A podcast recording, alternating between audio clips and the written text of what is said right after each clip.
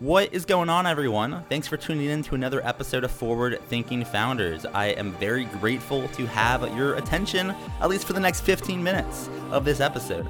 Forward Thinking Founders is a podcast where I interview pre-seed and seed stage founders about their products, what they want to build into the world, and why. We dive into how they spend their time, what's their vision, what's the origin stories, all these things, so you can learn all about what's coming tomorrow. Because these companies haven't hit critical scale yet. Yet. Most of them haven't hit product market fit.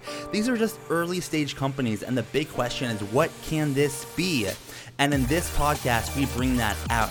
So with that, I really hope you enjoy your time listening to today's episode. And I've already done two hundred plus, so if you like this one, listen to some of the other ones, like with Amadi Kunde, Austin Allred, Leah Culver. We have great interviews, so check it out. Enjoy the repository. And for now, let's get into today's episode. Here we go.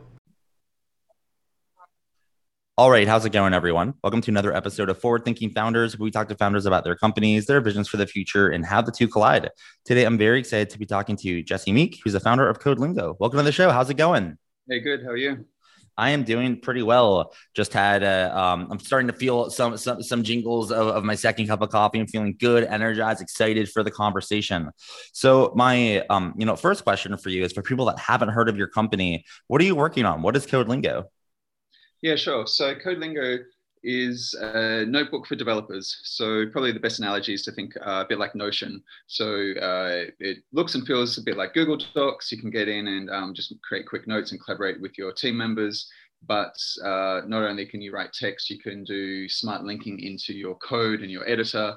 And it integrates all the way from your editor right through to the pull request. So you just have smarter and smarter blocks that you can include in those uh, notebooks that uh, integrate deeply with your, your code and the uh, software development lifecycle. So walk me through a little bit about the origin story here, kind of why did you decide to get started with this? And yeah, tell me about how you got started. Yeah, totally. Um, so I used to be a developer at Canonical, the company behind Ubuntu. And um, uh, yeah, so I've been a developer most of my life, all of my professional c- career. And throughout that uh, career, the something... continually happens as the project uh, grew and the team grew. A tension arose between managing the complexity of the existing code and adding new features, and this really came to a head at Canonical. Um, it was an amazing team. There's thirty developers sourced from around the world. No, no shortage of funding, no shortage of opportunity, and it was just very surprising how Um, we kept hitting these issues just around basic collaboration while we're writing code. And, and really it came to head of like, how do you keep on the same page while you're writing code? So we'd have these planning meetings, we'd all get on the same page, then we'd go off and do our individual coding, and then we'd try to merge it at the pull request phase right at the end of it. And at that point we realized, oh, hang on, um, we're slightly on the wrong pages on, in, in subtle ways. And that basic pattern of not being able to collaborate very easily while writing code, while with around talking around in-flight code, just um, compounded and compounded. I used to take it personally. I thought I was a bad developer. I used to, uh, then I thought I was on a dysfunctional team. Then I thought I was in a dysfunctional company. And now I actually think I'm in a dysfunctional industry. And I wrote a podcast, sorry, I wrote a, um, a blog post around this, essentially saying that the pull request is an anti-pattern because we're treating it as the main path of collaboration when it was intended as a final check for code. And I think that's at the heart of a lot of the dysfunctionality around um, collaboration and development teams. Um, so long story short, the, the, the problem is as developers, we're very good at scaling up anything except ourselves. So what naturally happens around um, knowledge communication with uh, three developers gets harder at thirty, gets almost impossible at three hundred. So as the actual the team itself starts to scale up, and we're starting to work with teams three thousand strong, um, how do you keep that same tacit flow of knowledge Um, and the thinking around the code? How do you scale that up along with the code? And I'm curious, as you introduce this to the world and, and kind of share this, is this, do you get pushback from the developers? Do you get like, do you get embraced? Like, oh my gosh, like what we, is it, is it both? I, I'm just kind of curious what kind of reception you're getting from the current status quo as you're trying to kind of build a new one. Yeah, one hundred percent. Um, Developers are prickly. I'm a developer myself, so I get it. um, so you get everything from like, oh, we could have built this, uh, you know, I'm, I, I could have built this in my weekend. Um, but then you quickly learn to ask, well, what weekend? um, and really our position is like, look, what all we're doing is trying to to automate a lot of the boilerplate around trying to collaborate, so you can get on and work on the stuff that really matters. Uh, so a lot of the value around um, Code Lingo notebooks is that it just sets up all of the context for you and your teammates to have uh, discussions and collaboration around around around code. Um, So yeah, so we get that pushback. Uh, the other thing is obviously kind of zeroing in on just the right type of team, um, because this type of, the problem essentially is what we're doing is we're, we're, we're shifting it shifting it left. So when issues sneak into code, the later you leave it, the more expensive it becomes to fix it. Obviously the most expensive when it's out there in production and you've got a, you know, your system's failed or you've got a security breach or what have you. The, the more you can shift that left, which is to say the more you can shift it towards the developer, the quicker and cheaper it's going to be to fix, and the and you get exponential payoffs. So we're just trying to shift shift uh, finding and fixing and talking about these issues in code code left. Now, what happens is that that need um, goes from a nice to have to a critical, depending on the size of your team and the nature of your team. So large, remote, distributed teams, this is a very acute pain. How do we make, how can we help our development teams um, collaborate at scale? If you're talking to a small three-person team and you're working in the same room, then it's more of a nice to have.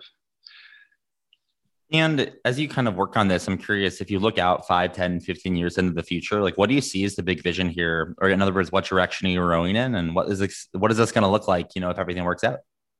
Yeah, yeah. Um, cool. I love this question. Um, so Notebooks is actually a bit of a beachhead product for us. Uh, Code Lingo itself has been around um, for a few years before, and under the hood we actually have a query engine. So we, um, we have an engine which uh, turns code into data, and we can query quite um, powerful patterns inside that. So essentially we can create um, project-specific linters and, and do quite uh, sophisticated um, static analysis um, acro- across code. Uh, this translates into fi- automatically finding and fixing bugs and automatically guiding developers. So what I'm seeing is that in the first instance, what we're doing is we're creating a space for, uh, for teams to have um, conversations close to the code. What falls out of those conversations is patterns and rules and automated guidance that you can then distribute across to your, to the to the wider development team. So, for example, you've got a senior engineer, um, and they can start to just with more and more automation and sophistication, they can start to um, essentially create a, a virtual avatar of themselves or a virtual mentor of themselves, which will be like a co-pilot for the junior engineers as they as they're navigating through the code and they're working with the code. It's like having um, that senior engineer guiding you um, in real time next to you, and that falls out from um, yeah, like I was saying. So these um, uh, project-specific patterns and rules, which will um, find and fix issues and actually guide you with um, uh, every, for all the way from the editor right through to the pull request. And in order to make it happen, like you'll need some help, right? It takes a village to make a startup work. Um, so my question for you is, how can the Forward Thinking Founders community help? Are you hiring or raising money, looking for customers or partnerships? How can we assist? Yeah, cool. Awesome. So we're we're really loving to, uh, we really want to talk to developers. Um, so I'm I'm a developer first. Basically everyone on the team right now is a developer first. And we're really trying to understand the, um, the real problems out there. Um, obviously, um, you know, we're working off um, assumptions and our own experience, and we're trying to talk to as many teams as possible to understand, you know, what does the world look like for you?